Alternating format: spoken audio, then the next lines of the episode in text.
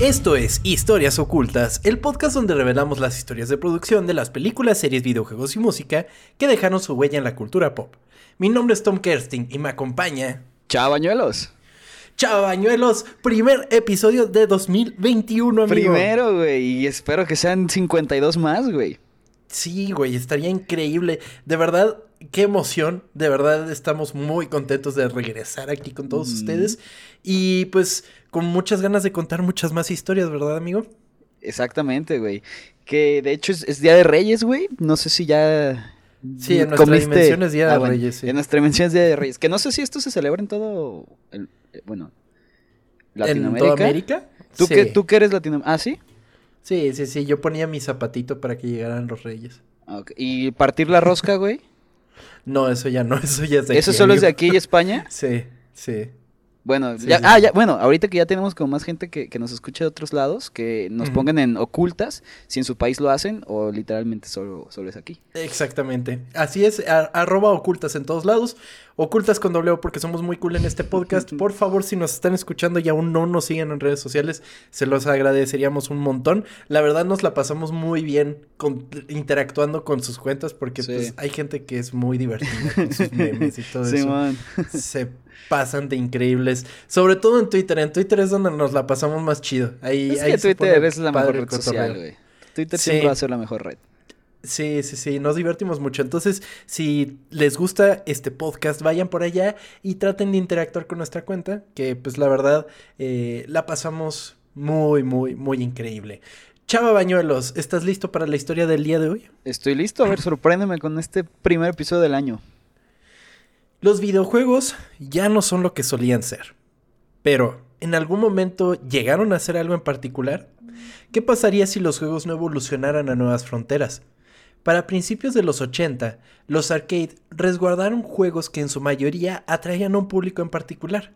Sin embargo, la genialidad de los creadores de videojuegos rompería este estándar con el personaje menos habitual que la industria conocería. Esta es la historia oculta de Pac-Man.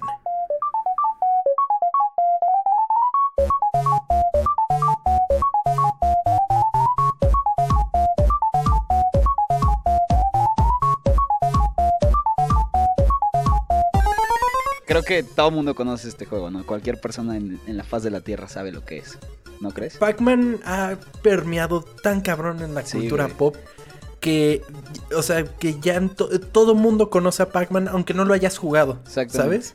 Que creo que también pues, será raro que no lo hayas jugado. Porque... Sí, por lo menos en el doodle que hizo Google, una cosa así. O sea, es como, es como muy normal Pac-Man, ya es parte de nosotros. Es como Pong, por así decirlo. y, todo este éxito de Pac-Man reside en la sencillez de su diseño. O sea, ¿cuántos memes no hemos visto de que esto es una gráfica de pastel y esto es Pac-Man? Sí, man, exactamente.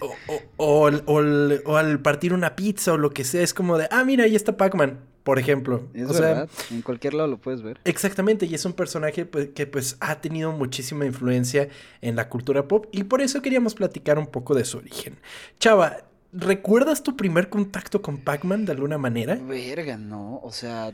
Es complicado decirlo, el primero no, no sé, güey. o sea, desde que tengo memoria existe, o sea, lo tengo presente, pero no sé en qué momento, güey, no... no sé si alguna vez en Miniclip, ¿llegaste a jugar Miniclip? ¿Miniclip? ¿Qué era de juegos Flash? Miniclip.com. Eh, era de, ajá, de miniclip.com y ya estabas en clase de computación y en lugar de, poner atención, pues jugabas y ahí como que salía Pac-Man, porque no tengo otro recuerdo. No sé si en los. En los. Estos. Que, venían también el Tetris, ya ves que venían como mil juegos. No sé si ahí también Ah, sí. Sí, el, el Super Break. Simón, pero no, no tengo. ¿Tú, te acuerdas de tu primera vez en Yo sí, yo sí, o sea, de, de pensar, ok, Pac-Man es este videojuego, lo estoy jugando. Fue en un emulador que yo tenía para computadora. Era un disco y se llamaba SNES e con Z, SNES. E y eran así como tú dices, pero mil juegos de Super Nintendo. Entonces ahí tuve chance de jugar Super Mario, eh, algunos de Sonic, por ejemplo, aunque no fuera de SNES, pero estaba por ahí también. Y entre ellos estaba un juego que no era el Pac-Man original. Era un Pac-Man, pero era un spin-off del juego. Y era como, mm, como un juego de aventura. De hecho, escribí un poco de él al ratito, eh, más abajo en el, en el guion. Pero era un juego no de plataformas, pero avanzabas de manera horizontal. Y el Pac-Man, pues era. tenía sus manitas y sus patitas y todo. Y, era una cosa así. No me gustaba, pero fue la primera vez que dije, ah, mira, ahí está Pac-Man. Sí, porque en esos simuladores que tenían mil juegos, siempre jugabas como tres nada más, ¿no? sí, exacto. Y para mí esos eran Super Mario y Street Fighter. y ya fuera de esos, ya. Nada, nada, nada, nada. La historia de Pac-Man comenzó en Japón durante la década de 1980 década en la que se definió por un auge de la fabricación y un fortalecimiento del yen ante el resto de las monedas mundiales. La robusta economía de Japón impulsó el surgimiento de una nueva cultura empresarial libre. Numerosas empresas nuevas, entre las cuales se encontraba Namco. En ese entonces, Namco era conocido por publicar anuncios de reclutamiento en revistas que llamaban a delincuentes juveniles y estudiantes de calificaciones bajas. Ok. ¿Ubicas en algún momento el, este mm, Bill Gates? En algún momento dijo que cuando, cuando tenía así prospectos para un trabajo, que él siempre contrataba al más flojo. Ah, que porque veía la forma en hacerlo más rápido, algo así, ¿no? Exactamente, hacerlo ¿Y, más si es, si es verdad? ¿Si es cierto? ¿Si dijo eso? Pues no sé, güey. Yo he trabajado con mucha gente floja y está de la chingada. Pero. pero pues sí quién sabe. Podría ser. Toru Iwatani era uno de los empleados de libre pensamiento que trabajaba en el inusual entorno de Namco. Encargado de diseñar un nuevo juego de gabinetes, Iwatani reflexionó sobre lo que los juegos existentes ya ofrecían, así como quién los jugaba. Todo con la esperanza de crear algo completamente nuevo. ¿Qué había en, esa época? ¿Qué juegos había, sabes? Pues los más básicos, amigo. Pong, eh, Space Invaders, esos ya mega, mega clásicos. Simón. Y, y pues sí, sí, muy, muy básicos. A fines de la década de 1970 y principios de la de 1980, los videojuegos se asociaron con espacios dominados por hombres, tanto en Japón como en Estados Unidos. Los primeros juegos de gabinete, como Pong de 1972, siguieron las rutas de distribución existentes para otros servicios que funcionaban con monedas, como las máquinas de cigarrillos. A medida que los juegos de gabinete se hicieron populares, comenzaron a aparecer en bares, boliches y cines, así como en cadenas como Holiday Inn y Walmart. Es importante destacar que aunque las mujeres siempre han jugado los videojuegos, representaban una minoría de jugadores en estos espacios públicos. Los juegos de gabinete son estos de maquinitas, ¿no? Que ves ya. Son maquinitas. Ok. exactamente. Y pues era, en aquel entonces sí era gabinete, gabinete, porque pues sí era de que te metías. No es así como, como que vas ahora al Cinépolis y tienes el, el, ¿cómo se llama? El Time, Time Crisis que, que son una pistola y le pisas ahí. Güey, no sé si has visto ya los, los nuevos que pusieron en galerías en, en el cine. No mames, güey. Cabrones, ¿eh? O sea, ahí te metes. Y, y, te llegan como zombies, pero ya, casi, casi VR, güey. Está, está chingón. No manches. Sí, güey. El, otro día pasé por ahí y estaba grande. Y también pusieron el, el Luigi's Mansion. También grandote, güey. Qué chingón. Sí, güey. Porque ya, pues, ya no existe Moy, amigo. Nah. ¿Te acuerdas de Moy? Bueno, sí existe Moy, güey, disculpa. Sí hay. ¿Dónde, güey? En la Gran Plaza. Ah, ah o se llama. A lo mejor le cambiaron el nombre, pero. O Happy Land, una madre. Sí, sí pero pues ya. Happy Land. Mm, no sé cómo sigue tuvo una evolución a eso muy rara, ¿no? Porque primero fue Moy, después se cambió a Galax. Creo que era en competencia. Bueno, pero no sé. Sí, era algo así. Ah, y después Life, una cosa así, que era el que era como todo rojo, ¿te acuerdas? que era hasta antro en la noche. ah, bueno, también está eso, ¿no? Que, era medio antro. Y pues ahora, como tú dices, como que ya son lo menos que existe. Y ya pues las maquinitas están como en un principio, en cines, en en restaurantes, de repente en, supermercados y ese tipo de cosas, pero sí son unas cosas increíbles, que ahora déjame decirte, en Japón tú no sabes lo que son los arcades, amigo. ¿Neta? ¿Está cabrón? Neta, neta está, está cabrón. O sea, si algún día van a Japón, háganse el favor de meterse a varios de estos arcades, porque sí hay bastantes edificios completamente dedicados al arcade, o sea que son pisos y pisos y pisos y pisos de maquinitas son de gustos muy particulares de los japoneses. O sea, ya no son así de que, ah, aquí está el, yo qué sé, el Pac-Man, aquí está el Mario, por ejemplo. O sea, personajes de ellos, así muy... No, no, no, sino que son, eh, eh, em, ¿cómo se llaman este tipo de maquinitas? Gachapón, Guatapón.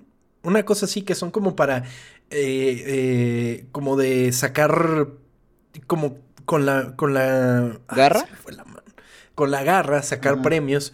O, o de o muchos como de suerte y ese tipo de juegos así y están hasta su madre, güey. O sea, están llenos todo el tiempo. ¿Alguna vez sacaste tú uno en garra? Uh, muy chico, en Peter Piper Pizza. Uy, güey, que ya tampoco existe. ¿No mames? No, ya, ya tiene otro nombre, se llama como Wolf o algo así. wow. No mames. Sí, güey. Qué fuerte. Que de hecho, sí, te quería preguntar, eh, ¿cuál es tu juego favorito de esos? De, de arcades. Cuando ibas como a Moy, ¿qué, qué jugabas? Me gusta, siempre me gustaron un chingo los de moto. Ok. Los que, los que tenían como una moto. Y que se movía bien verga, Simón. Sí, güey. E, esos me gustaban mucho. O sea, la experiencia como de estar en la moto. Los de carros también me gustaban mucho. Sobre todo porque estaban hechos para que estuvieran chingones. Como que con las bocinas al lado tuyo. Estaban eh, hechos Esos estaban súper bien hechos y estaba muy divertido. Sobre todo cuando pedías jugar con la persona que estaba al lado. Ahí estaba sobre todo más divertido. También me gustan mucho los que son como tipo ride como el de Jurassic Park. Ajá. Que, vas te subes como. Ajá, pero que te tapan todo, que estás todo oscuras y así. Eh, esos me gustan bastante. Y cuando estaba chico, los de peleas, el Marvel vs. Capcom, no mames. Bueno, sí. El, el, a mí, güey, el Dance Dance Revolution me mamaba, güey. Esos que te... pero luego tú, tú jugabas como bien a gusto, güey, y de repente había un cabrón que estaba loco y era de esos que se agarraban como en los tubos de atrás y empezaba a bailarlo y tú de, no mames, güey, vete a la verga. Yo no, pues, pero es que, güey, eso, eso, eso, no es bailar. O sea, pues no, pero de repente tú, nivel medio. güey, yo quisiera ver a alguien llegando a una fiesta, güey, bailando como en el Dance Dance O sea, sí. Sería raro, pero, güey, mi mamá ese juego, pero después había gente que estaba muy loca, güey. Estaba padre, estaba padre el Dance Dance Revolution. ¿Alguna vez jugaste el que era para casa? El que venía como Sí, claro, en el PlayStation 1 me, me, regalaron ese, güey. El tapete que, se, güey, horrible porque se arrugaba terrible y ya después no te detectaba los pasos, pero me encantaba ese juego. Ah. De hecho, lo tengo en original, güey.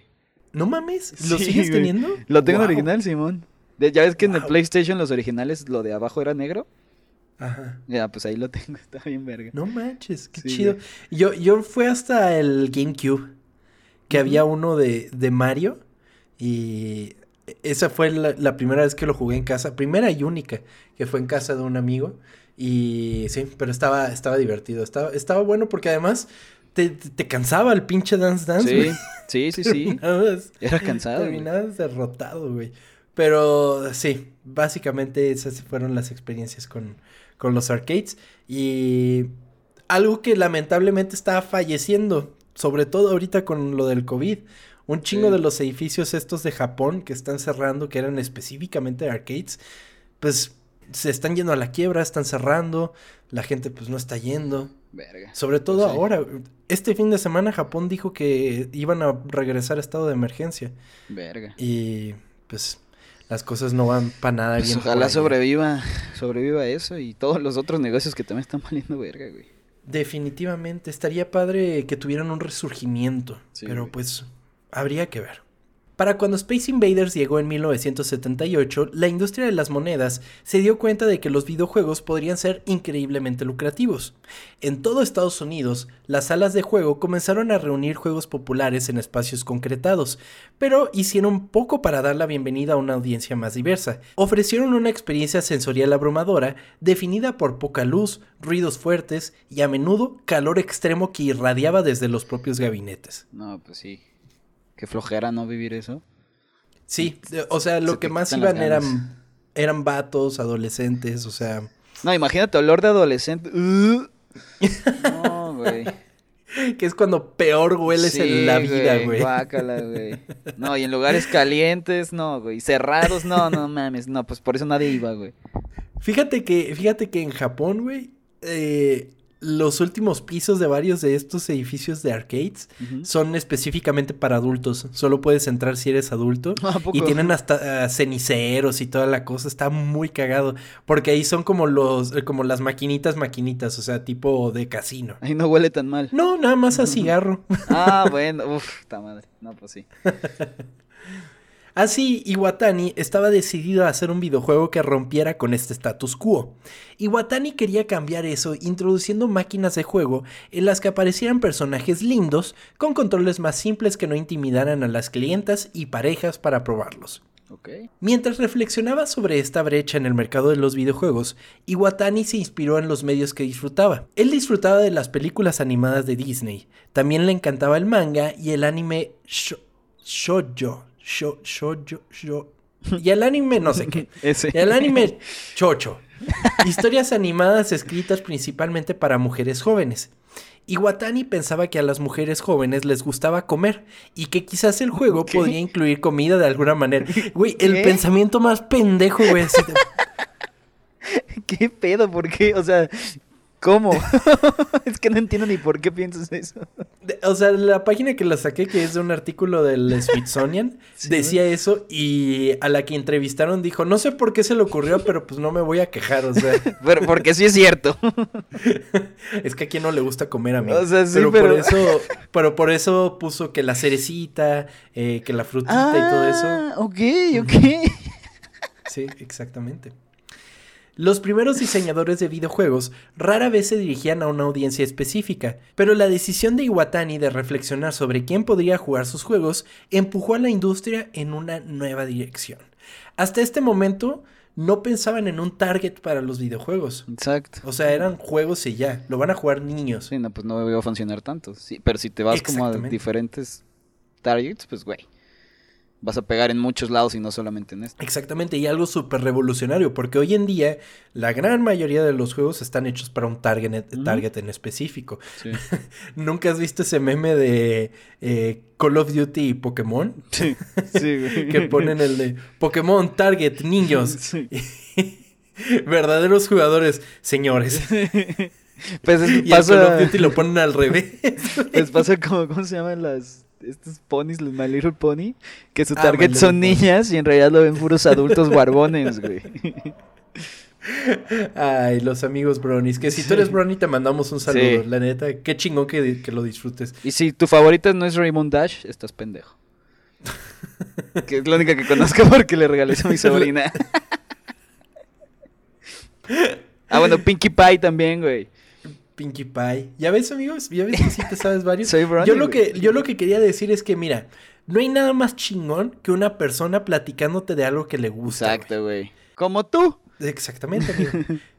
y, cuando escuchas a una de estas personas, de estos brownies y todo eso, hablarte de esas cosas, dices, no mames, o sea, qué chingón que hay algo en tu vida que te llena de esa manera. Sí, güey, la neta. Entonces, ustedes disfruten, disfruten y dejen disfrutar, básicamente. Sí. En algún momento durante este periodo de ideación, Iwatani se dirigió a un restaurante durante su pausa para el almuerzo. Ese día, hambriento, pidió una pizza entera. Mientras comía una rebanada, fue golpeado por una inspiración repentina. El vacío en forma de cuña de la pizza parecía una boca abierta. La forma le recordó una versión redondeada de kuchi, el carácter japonés de boca. Habiéndose decidido por el diseño de un personaje, Iwatani derivó su nombre de Paku Paku, una onomatopeya japonesa para comer, el mismo sonido que inspiraría el característico Waka Waka relajante del juego. Surgió todo de una pizza. Sí, una pizza, se comió un pedazo y dijo, de aquí yo puedo hacer un mono. Vale madres. Y lo cabrón que funcionó porque, o sea, como estabas diciendo tú al inicio, cualquier círculo que veas como con ese triangulito faltante, te imaginas eso, güey. Te imaginas Antes no era así, no mames, wow. Entonces, pues tuvo, tuvo esta visión y dijo, ah, no mames, qué buena idea. Entonces, ahí eh, eh, lo, siguiente fue lo del nombre. Que lo del nombre, eh, en la película de Scott Pilgrim es como muy recurrente el chiste ese de que en un momento, en Japón, cuando se estrenó el juego de Pac-Man, se llamaba Puckman. Con, con U-K, entonces era Puckman. Y el chiste es que para que no lo vandalizaran en Estados Unidos, cambiando la P por una F, eh, lo cambiaron a Pac-Man. Y de ahí es de donde viene el nombre de Pac-Man como tal, pero en realidad su nombre es Puckman. Ok. Dato de trivia. Sí. Entonces, que de hecho está muy cagado porque justo como nosotros queremos que utilicen los datos de ocultas, lo utiliza Scott para ligar en, Scott Pilgrim. está muy cagado. Entonces sí, eh, también otra cosa, otro dato cagado, y los voy a poner a experimentar. El Waka Waka este tan característico. Ustedes pueden hacerlo en casita. Ok. es muy fácil. Ustedes nada más, o sea, ahorita que están escuchando, muévanse un poquito el audífono y coloquen su dedo en, en, el inicio de su oreja, en el, en el inicio de su oreja, y empiecen a mover hacia adentro y hacia afuera, despacito. A ver, ¿cómo, cómo, cómo, cómo? es que lo estoy haciendo. Sí. O sea, tu dedo, amigo, va en, en, en, en, tu oído, adentro del oído, pero no, no metiéndotelo. O sea, como nada más por arribita. ¿Ok? ok. Y ahora empieza a meterlo y sacarlo. Ocultas fuera de contexto. no mames, sí es cierto, güey. Ah, ¿verdad? A la verga. wow. Sí, entonces ya tienen su sonidito de Pac-Man para llevar. esto, esto, ¿de dónde lo sacaste? ¿De repente diste cuenta? no me acuerdo, pero es algo que viene conmigo toda la vida. Guau, güey. ¿Por qué nunca antes me lo habías dicho? ¿Qué pedo, güey? Ya no voy a dejar de hacerlo. nada más si háganlo por arribita, no se metan el dedo en la oreja. Es nada más como. Guau. Está padrísimo. Al diseño básico de Pac-Man se sugirió agregarle un ojo. Sin embargo, la idea fue rechazada, ya que previeron que si comenzaban a agregar detalles, eventualmente buscarían más y más elementos para adornarlo, haciendo pesado el juego en una época con recursos limitados. Ok hay que pensar que pues las maquinitas no aguantaban tantas cosas. Sí, sí, sí, claro. Inclusive el final del juego es en base a lo limitados que estaban los recursos. Si ustedes juegan Pac-Man, eh, ¿Tiene final? en la parte... wow. Es que es, de cierta manera. Eh, si ustedes juegan Pac-Man en la parte inferior derecha de la pantalla empiezan a salir las frutitas que van marcando en qué nivel vas. Entonces, cuando tú llegas al nivel 256, ya no le queda espacio al, al, a esa parte de las frutitas. Entonces, ¿qué es lo que empieza a pasar? Trata de cargar tanto esa imagen que se empieza a romper el juego justo en el nivel 256. Y eso es lo que impide o marca el final del juego. Wow.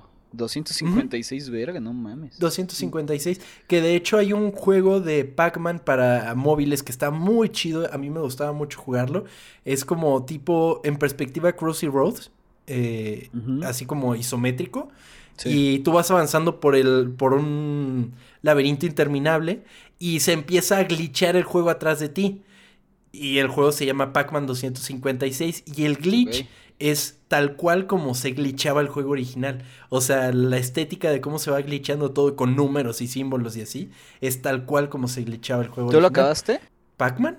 Ajá. No, güey. Ah, ok. Es que es ese tipo de juegos que es, que es raro que alguien los termine, ¿no? Sí, exactamente. Sí, sí, sí, es muy poco y sobre todo con puntuación perfecta. Al ratito vamos a platicar de eso también. Ok. Con un personaje principal en mente, Iwatani completó el diseño con un equipo de nueve empleados de Namco. En lugar de replicar los shooters que estaban teniendo tanto éxito en los arcades, creó el diseño del laberinto único de Pac-Man, que requería velocidad y agilidad del joystick para acumular puntos y evitar enemigos. Para tranquilizar aún más a los jugadores sobre la no violencia del juego, las pérdidas en pantalla de Pac-Man vienen con efectos de sonido caricaturescos e incluso los fantasmas que Pac-Man muerde reaparecen momentos después. Es un juego en el que pues no hay nada fuera de otro mundo, ¿sabes? Sí, claro. ¿Alguna vez viste el fan art que hacen así de que Pac-Man ve fantasmas y, y, es como un astronauta y pedos así? No. Están muy cagados. Luego como que lo he visto en muchas playeras y así. Sí, sí, sí. Está muy chido. Sobre todo, bueno, ahora vamos a hablar de los fantasmas. En cuanto a los enemigos, fantasmas en Technicolor llamados Blinky, Pinky, Inky y Clyde. ¿Sabías que tenían nombres? No, güey, claro que no sabía eso, güey. Nadie sabía eso, güey. claro que sí, en la pantalla de apertura salen los nombres. No Te juro. Sí, pero pues nadie le pone atención. Nah, mames, tú nada más le das first start y le picas, quiero jugar. Iwatani los modeló según el manga Obake no Kutaro, el cual el personaje principal es un fantasmita travieso parecido a Gasparín. El resultado fue uno de los primeros juegos en adaptar una estética kawaii. Entonces, algo chistoso de los fantasmas es cómo estaban programados. Y voy a hablarlo de la manera más sencilla posible porque yo tampoco lo entendí muy bien. aquí debería estar Champ, maldita sea. Sí, güey, esa te iba a decir. Te mandamos un saludo enorme, Champ. Saludos. Te vamos a, te vamos a hablar cada que tengamos episodio de videojuegos para que vengas a para que explique. Sí. El chiste de los, de los cuatro fantasmas es que tienen cuatro estados, por así decirlo. Uno es el estado de persecución, otro es el estado de dispersión, otro es el estado de. No me acuerdo cómo se llamaba, pero de haber sido comidos. Y otro es el estado de eh, escapada. Los estoy así. Los nombro como me acuerdo porque lo vi hace mucho tiempo el video. Pero se entiende, se entiende. Ok, entonces el de persecución es cuando el fantasma empieza a perseguir a Pac-Man. El de dispersión es cuando está en su pedo el fantasma. O sea, como que ah, va a un lado, al otro y así anda. Como que no sabe ni qué onda. E, estos dos son cambiantes conforme el tiempo. Así entre 5 o 6 segundos están primero en su pedo, termina el tiempo y te empiezan a perseguir. Ok. Y obviamente tienen una inteligencia artificial que calcula cuál es la mejor ruta para alcanzarte. Ok. Y tratar de, de, de alcanzarte en el menor tiempo posible. Entonces, y son, son estados en los que están cambiando después de cierto tiempo. Y dependiendo de qué nivel estás, es más corto ese tiempo. Ok. Eso es lo que le va subiendo la dificultad al nivel. Que conforme pasa el, pasas más tiempo sin, hacer, sin comerte todo, estos güeyes te van persiguiendo más, y más y más rápido. O sea, no cambia el, en los 256 niveles, no cambia el, el mapa. El escenario no. Ah, ok. Al menos no en el primero. Entonces, lo que cambia es eso, la dificultad de los fantasmitas. Y los otros, pues obviamente es cuando te comes una píldora de las especiales, que te los puedes comer. Y, o sea, primero huyen de ti, se alejan de ti lo más posible. Y segundo, regresan al, a la base. Son esos los cuatro estados de los fantasmitas. Entonces está como muy interesante que le hayan, se hayan roto tanto el cráneo para decir, güey es nada más un escenario, pero lo que está chingón son nuestros personajitos. Oye, lo explicaste bien, ¿eh? Lo explicaste muy bien. ¿Sí? ¿Tú crees? Sí, sí, sí, sí, se entendió. qué bueno, qué bueno. Porque si me vuelves a preguntar, no te lo sé decir.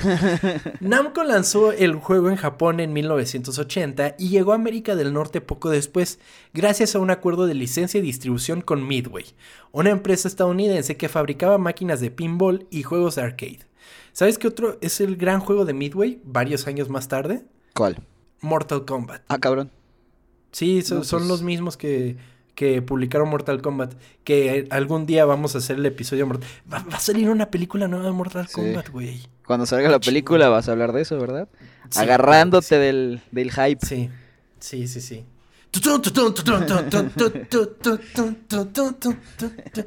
No mames, me encantaba. En un año y medio, Namco vendió 350 mil gabinetes de Pac-Man, el equivalente a 2.4 mil millones en ventas en la actualidad. Es como si ahorita vendieran 2.4 mil millones nada más en gabinetes, güey. Wow. Es bastante. es un putero. Para 1982, los estadounidenses estaban invirtiendo un estimado de 8 millones de dólares trimestrales en Pac-Man. Cada tres meses, 8 milloncitos. En Washington, D.C., los juegos de arcade generaron tantos ingresos que el ayuntamiento propuso duplicar los impuestos sobre los juegos de monedas del 5 al 10%. Hijos de puta, pues claro. ¿Empieza a pegar algo? Pues yo le meto más impuestos. Sí, deme dinero. Exactamente.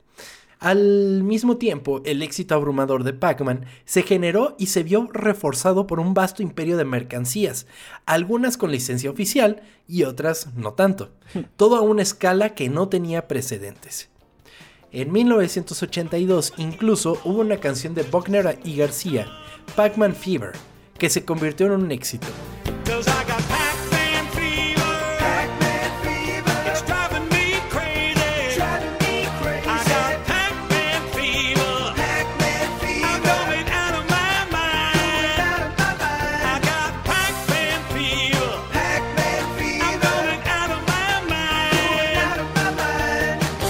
Productos saturaron todos los rincones del mercado de consumo, poniendo en contacto con Pac-Man incluso a los compradores que no estaban interesados en los videojuegos. Pac-Man fue el primer fenómeno mercado mercadológico de los videojuegos. Es, y es que todavía tú ves a gente que usa camisas que dicen Pac-Man, güey. sí, todavía... sí, o sea, en, tiendas de ropa encuentras a Pac-Man, güey. Simón. hace no mucho me compré una en Cuidado con el perro, güey, y es así no mames, una camiseta de Pac-Man, sí quiero.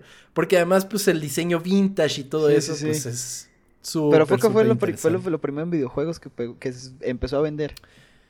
O sea, de hacer mercancía con respecto a ellos, sí. Ok. Y pasa como todo, como ahorita este año, güey. Eh, Among Us. ¿Este año? Este año, este año lleva seis días, ¿eh? El año pasado, perdón. Simón.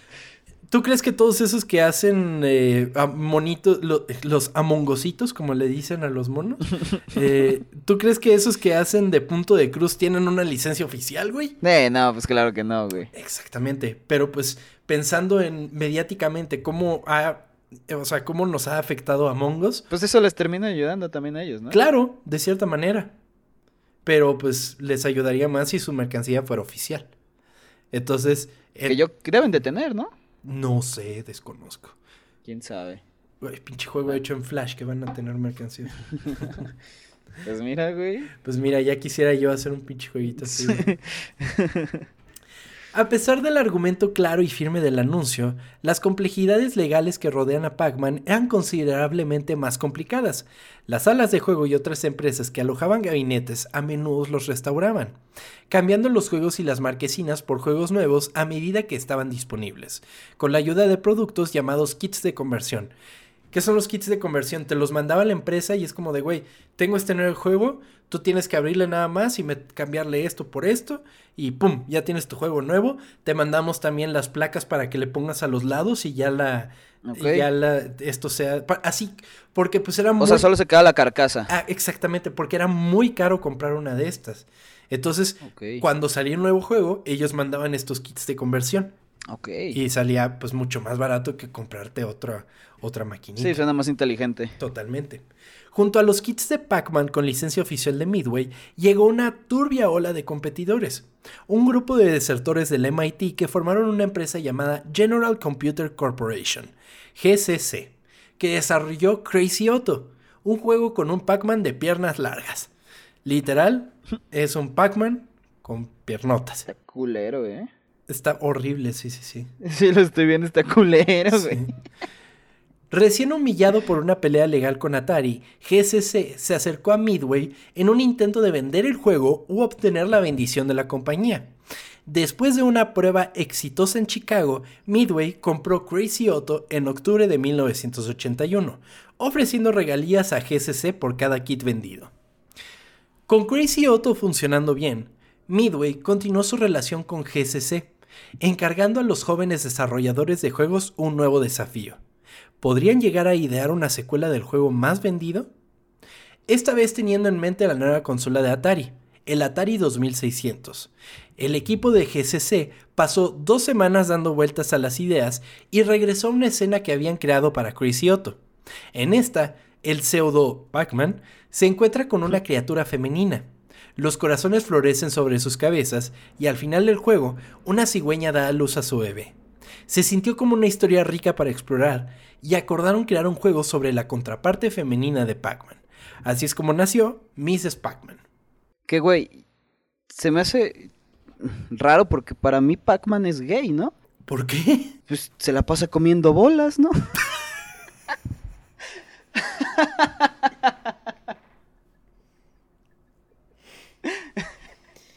ya hace falta un chiste de esos, lo siento.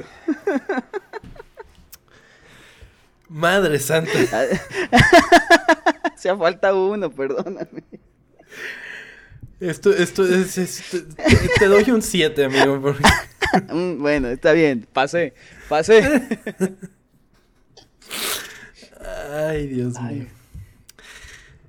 Total, Mrs. Pac-Man fue la secuela de Pac-Man, tal cual. Entonces, y era lo mismo. Sí, tal cual. Y era.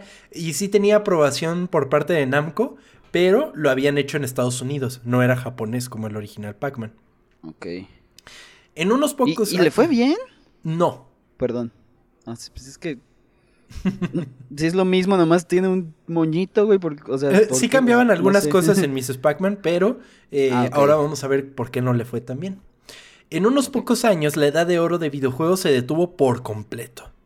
En 1983, Atari, quien controlaba la mayor parte del mercado, no cumplió con sus objetivos de ventas de manera tan decepcionante que el valor de las acciones de Time Warner, su empresa matriz, se desplomaron totalmente.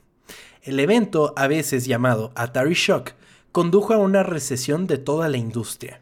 Esto ya lo habíamos platicado en el de Super Mario, Super Mario 3.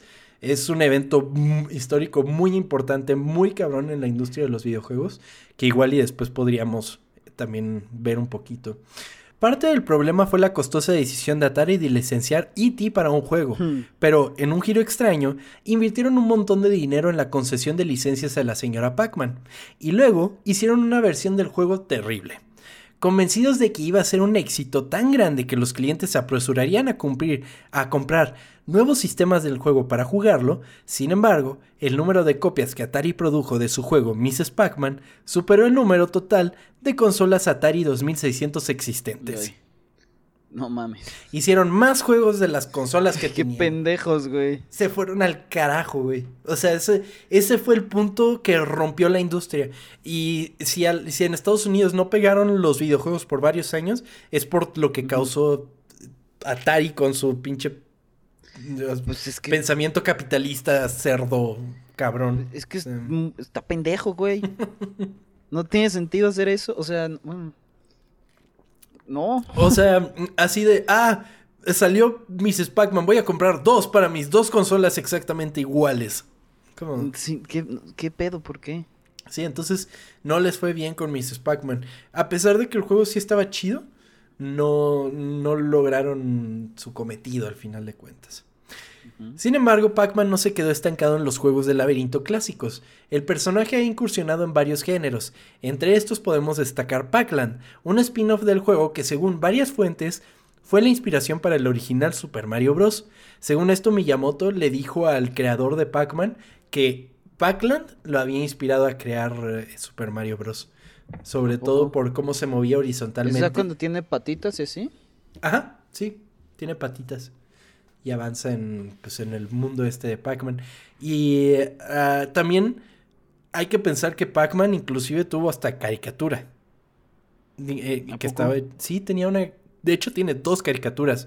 Una que fue hecha por Hanna Barbera en los 80 y otra del 2010, creo. Más nuevecita, por computadora. Está culerísima, güey. Pero sí es de Pac-Man. ¿Y, qué hace, güey? O sea, ¿qué puede pues nada, son las aventuras de Pac-Man en su mundo Pac. O sea, no sé, güey. Pero, ¿qué, qué, mundo tiene ese cabrón, güey? Pues es un mundo en el que pues, todos son Pac-Mans. O sea, inclusive hay un episodio en el, en el este de Hanna Barbera que sale un Pac-Man que es como, eh, ¿cómo le dicen? Pácula, una cosa así, que es Pac-Man mezclado con Drácula. Entonces trataron de llevar eso a un videojuego, pero luego dijeron, ¿sabes qué? Va a funcionar mejor como un pinball, que también los pinball pues, son, o sea, gustaban demasiado en aquel entonces. Sí. Y nada más dijeron, ¿sabes qué? No, vamos a cambiarlo. Y en este, y en este juego va a salir Pac-Man bebé. Entonces era el juego de pinball de Pac-Man, pero Pac-Man bebé. ok. Sí, güey se extendió para todos lados. O sea, inclusive ahorita quizás ya no tiene la, o sea, quizás no tiene tanto la influencia que tenía hace muchos años en los videojuegos, pero sigue apareciendo. O sea, está en Super Smash Brothers, o sea. Ah, pues, de hecho, eh, salió una película bien culera que sale este güey, ¿no? Ah, sí, la de Adam Sandler, Pixels. ajá, y sale, ¿no? Según sí, sí, sí, sí, y sale el creador también. Entonces. Ah, ok. No, pues es que sí, está, o sea. Ya, ya, ya tiene su lugar marcado en la historia, sin Exactamente. embargo. No sigue actualizándose de la manera como lo hace Mario, por ejemplo. Pero. Que también es más complicado hacerlo con Sí, definitivamente. Pero pues sigue estando. Y está chido que siga estando de alguna manera. Sobre todo cuando lo vemos con. Quizás no nostalgia, pero sí como algo vintage. Es como de, ah, qué chido, los juegos de Atari y así tienen su onda. Entonces, sí, sigue estando presente. De hecho, el Super Smash era el que yo maineaba. Yo, yo jugaba con, con Pac-Man y con, y con Peach y después con Daisy. Cambié a Peach por Daisy porque Daisy está más chida que Peach. Y que pende. Ah, estás bien pendejo, güey. Daisy está guapísima. No voy, a, no, voy a entrar en discusiones de, con alguien que está así de pendejo. no, no es cierto. ¿Y, si, y, jugabas con Pac-Man entonces? Sí, Pac-Man estaba chido. Pac-Man me gustaba porque tenía un ataque, güey, que era como saca. Eh, es que, ¿cómo explicarlo? Era ve hacia un lado y aventaba como una bolita, o sea, aventaba la píldora. Entonces avanzabas un chingo, güey, y nadie te detenía. No había manera de que te detuvieran. Entonces avanzabas y te echabas a todos. Y cuando echabas tu Super Smash, creo que se llamaba, el Ultimate o algo así, eh, güey, toda la pinche pantalla salía el Pac-Man enorme, güey, comiéndose a todos. No mames, extraño jugar Super Smash. Hasta lloraste un poquito. Sí, güey. Ok. Qué buenos tiempos de juntarse con amigos a jugar Super Smash. Sí, güey. En fin. Otro de los elementos a destacar de Pac-Man es su incursión en el ambiente competitivo, siendo uno de los primeros juegos en que las puntuaciones más altas se volvían noticias internacionales. Una puntuación perfecta en el juego de arcade original de Pac-Man es de 3.333.360 puntos, que se consigue cuando el jugador obtiene la puntuación máxima en los primeros 255 niveles, al comerse cada punto, energizante, fruta y fantasma azul sin perder ninguna vida. O sea, no importa el tiempo en que lo hagas mientras lo hagas así. Exactamente. Eh, y luego, ya en el nivel 256, utilizas todas tus vidas para obtener el máximo posible. Pero es muy cabrón porque el juego está roto en ese punto. Puedes seguir jugando, pero está roto. No ves bien la pantalla. como que se te, te, va carcomiendo la pantalla y cada vez ves menos. Entonces es muy complicado pasar del nivel 256, que era lo que les estaba platicando. La primera persona en lograr una puntuación perfecta atestiguada y verificada públicamente sin manipular el hardware del juego fue Billy Mitchell, quien realizó la hazaña el 3 de julio de 1999.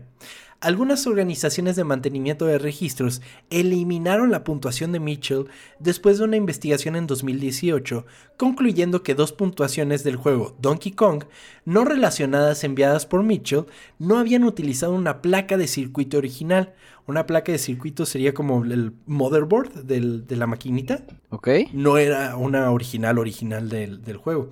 Eh, posteriormente, el Guinness World Records emitió una declaración que eliminaría todos los puntajes de Mitchells, incluidos Donkey Kong y los de Pac-Man. Porque pues no estaba jugando en una maquinita original, entonces dijeron, güey, ¿sabes qué? También Pac-Man no mames. De hecho, creo que hay un documental. O sea, pero no hizo trampa, simplemente no, no, jugó en una original y ya. Exactamente. Ese es no el, mames, Qué culero, y este güey es, hasta cierto punto como una, una figura en el ambiente de los videojuegos y sobre todo competitivos. Entonces, sí, sí, sí sonó mucho en 2018. Hasta hicieron un documental y todo eso. Creo que está en Netflix, si no me equivoco. De, de este señor Bill ¿De cómo le quitaron? Ah.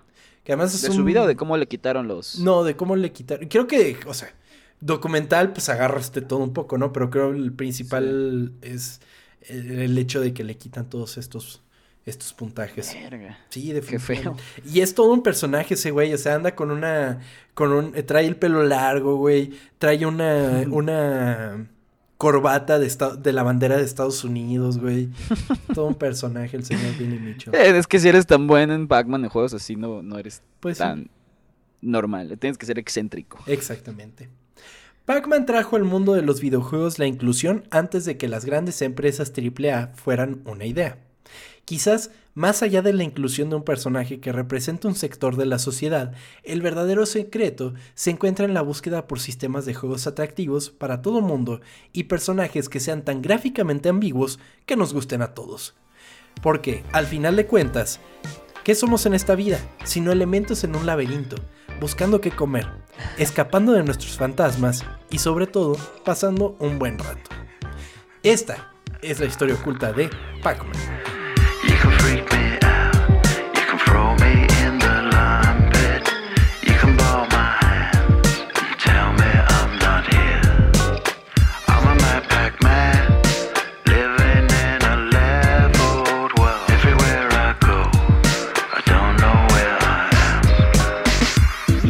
La virga, qué forma de terminar, ¿eh? Ay, Wow, pero muy bonito, muy bonito. Siempre tus finales son hermosos. Gracias, amigo, gracias, gracias. Ya se van a hacer trademark de este podcast. sí, güey, porque, o sea, lo chingón de todo esto de Pac-Man es que dijeron, güey, está todo este sector que es importante y no está jugando. Vamos a buscar cómo hacerle para, para que les guste y para que la gente que ya está jugando también le guste. Entonces quizás como que esa es la manera en que la inclusión fue metida en una protoversión de lo que sería la inclusión, tanto de género como, como de como racial, o sea, es una pinche bolita amarilla, güey. está chingón eso, güey. Wow. Y, y aunque me sigo, sigo impresionado que haya, haya sido pensado para mujeres, güey. También eso está cabrón. Eso es lo principal. La principal idea fue crear algo para mujeres. Y, y pues le pegó directo al clavo. Muy cabrón. Chava, Cuéntame, amigo, ¿qué están diciendo todos nuestros amigos en redes sociales? Mira, nos saluda Pepe Mercado, dice que escuchó el episodio con su novia, a ver si se vuelve seguidora, esperemos que sí, le mandamos saludos a tu novia. y a ti también, Pepe. Este, ah, sí, a ti también, perdón. Un saludo, Pepe, es de los este, más activos en redes sociales. Muchas gracias, Pepe nos deseó feliz año y que tomáramos mucho y comiéramos mucho. Efectivamente así fue. Así fue, exactamente. Pero no le llamen a su ex. Eh, ¿Lo hice? No lo hice. No, yo No me acuerdo, estaba borracho. Antes los de allá no, a ver.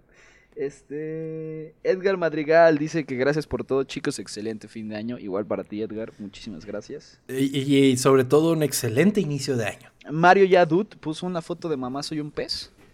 Ah, sí, que yo creo que quiere que hagamos un episodio con respecto a eso.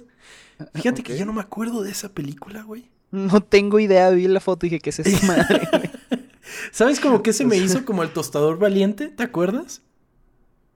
¿El tostador valiente? ¿No te acuerdas de esa caricatura que pasaban en Cartoon Network? Y era una película animada, güey, que era de un tostadorcito que tenía un amigo que era una mantita y otro que era una aspiradora y tenían aventuras, ¿no? no me acuerdo, güey. Ah, no, lo siento. Quizás es el mismo estudio, pero quién sabe. Eh, Denise Luján. que hizo el, meme de tengo un, micrófono en mi bota, güey. Güey, cómo me cagué de risa con eso, güey. Los memes que nos comparte Denise son lo más chido. Sí, muchas gracias, Denise. Un saludo muy grande. Gerardo Gómez nos saluda y, nos dice que gracias por hacer un podcast tan genial, gracias a ti por escucharnos. No, hombre, tú eres genial por escucharnos. que de hecho nos conoció cuando, porque quería escuchar a Champ en Spotify porque estaba pintando su casa. Ah. Y que ese, ese día pues vio que Champ estaba hablando por, por, pues, por Spotify y lo escuchó y que desde ahí se empezó a, empezó a escucharlos todos y nos empezó a escuchar sin saber de qué íbamos a hablar mientras pintaba su casa. Ah, qué chingón, qué chingón. Champ debería hacer su propio podcast. A ver, es que está bien ocupado el cabrón. Güey, no mames. Es, es que además, es que, o sea, sus videos son... Está, está, está tan cabrón Champ, güey, que sus videos son una, cosa muy profunda, güey. O sea, o sea muy clavada. Pero en el ámbito técnico, por así decirlo. No es como nosotros que, ah, te, muévele acá y acá y ya. Pero no, ese güey está... No, ese güey... No, no. Pinche Champ, te mandamos un saludo, amigo. Saludos a Champ. Que tengas un excelente año lleno de logros chingones. Y también a ti. ¿Cómo se llamaba nuestro amigo? Gerardo Gómez. Gerardo, también para ti un excelente año, amigo. Y nos vuelve a decir que hablemos de los padrinos mágicos. Los padrinos mágicos. Ah, sí, está chido. O sea, este, ¿cómo se llama? Pronto, este pronto. Butch Hartman. De, hecho, últimamente ha tenido muchos pedos el Butch Hartman por eh, porque ha estado plagiando dibujos. Como que dejó de hacer los padrinos mágicos y empezó a hacer así como encargos, esto es lo que le dicen las comisiones, y que muchas eran como plagios de otros ilustradores. ¿A poco? Sí, pero pues vamos viendo para el episodio a ver si por ahí podemos meter esa. Sí, sí, sí, para que no nos des spoilers, güey. Sí. Evan Patmore nos manda saludos y dice que él también canta la de Long Shot cuando voy a salir la de ¿te ah, que, que siempre decía lo de llaves, teléfono, cartera? que también lo hace. ayuda, ayuda para que no se te olviden las cosas. Ok. Un saludo. Emiliano Gómez dice, feliz año, sigan creciendo y sigan creciendo y espero que el nivel de los comentarios de Chava mejore. No, hombre, no eh, podrían estar mejor. Eso no, lo, eso no lo prometo, eso no lo prometo. Este episodio lo demostró. dice que hablemos también de, de la decadencia de los actores, o sea, de cómo dice, tipo Jim, Jim Carrey, que fue el que llegó a ser el más cotizado y que era el más gracioso y que por cosas fuertitos ya no tiene tanta ah, chamba. sí, pero además cayó muy cabrón en la depresión. Y Sí, sí, sí, sí, sí, sí. Y cosas así de que lo que pasó con Johnny Depp o Robert Downey Jr., que Iron Man fue su salvación de las drogas. Eso nos dice Emiliano. Emiliano, un saludo. Está, está interesante. Nos han pasado ideas bien chingonas. Sí, güey. Entre este episodio y el anterior han habido ideas muy interesantes, pero sí, suena muy bien. Un saludo, Emiliano. Y esos fueron todos. Perfecto, amigo. Pues, sin más por el momento, les pedimos, por favor, nos sigan en arroba ocultas e interactúen con la cuenta. Los vamos a leer aquí hasta el día que ya no podamos de que tengamos que hacer un podcast extra de tanta gente que interactúa con la cuenta. Entonces. Ojalá algún día llegue eso, algún día. Ojalá, algún día. Ojalá este año, amigo. Este año es el bueno, ojalá. la verdad. Em, entonces síganos en arroba ocultas, ocultas con doble O en todos lados, por si llegaron por azares del destino a este podcast.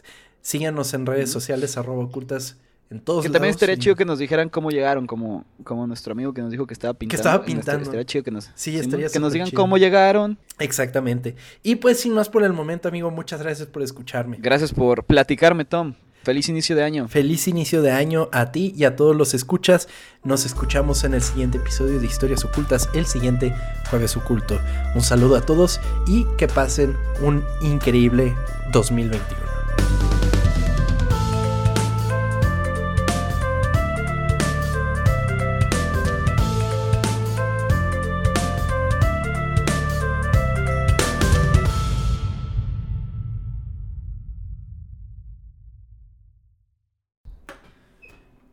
A ver, haz el ruidito de, de Pac-Man así con tu voz, güey.